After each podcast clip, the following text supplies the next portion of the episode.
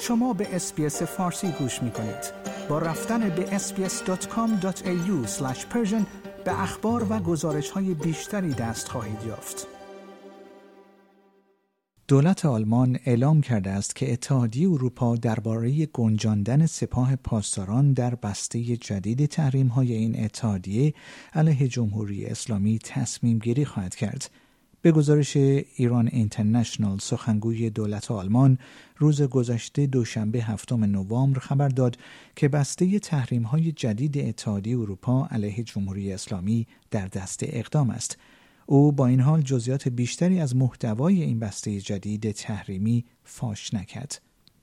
در همین حال ریشی سوناک نخست وزیر جدید بریتانیا نیز روز گذشته در نخستین دیدار خود با شیخ محمد بن زاید آل نهیان حاکم امارات متحده عربی درباره رفتار بی ثبات کننده جمهوری اسلامی ایران در منطقه و مذاکرات برجام با وی گفتگو کرد. آقای سوناک که برای شرکت در نشست اقلیمی سازمان ملل متحد به مصر رفته اعلام کرد که اقدامات جمهوری اسلامی موجب بیثباتی منطقه خاورمیانه می شود.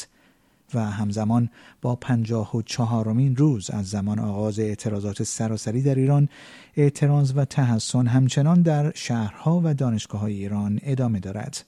تصاویر منتشر شده در فضای مجازی حاکی از آن است که مأموران امنیتی به عزاداران در سیاهگل شلیک کردند کسب و کارها و مغازه ها نیز روز گذشته در برخی از شهرهای کردنشین مانند مریوان و سنندج تعطیل بودند و از سوی دیگر مقتدا صدر رهبر جریان صدر با اشاره به مواردی از جمله حجمه به روحانیون و کارزار مقابله با حجاب اجباری در ایران گفت که این حجمه ممکن است در سایر کشورها نیز گسترش پیدا کند.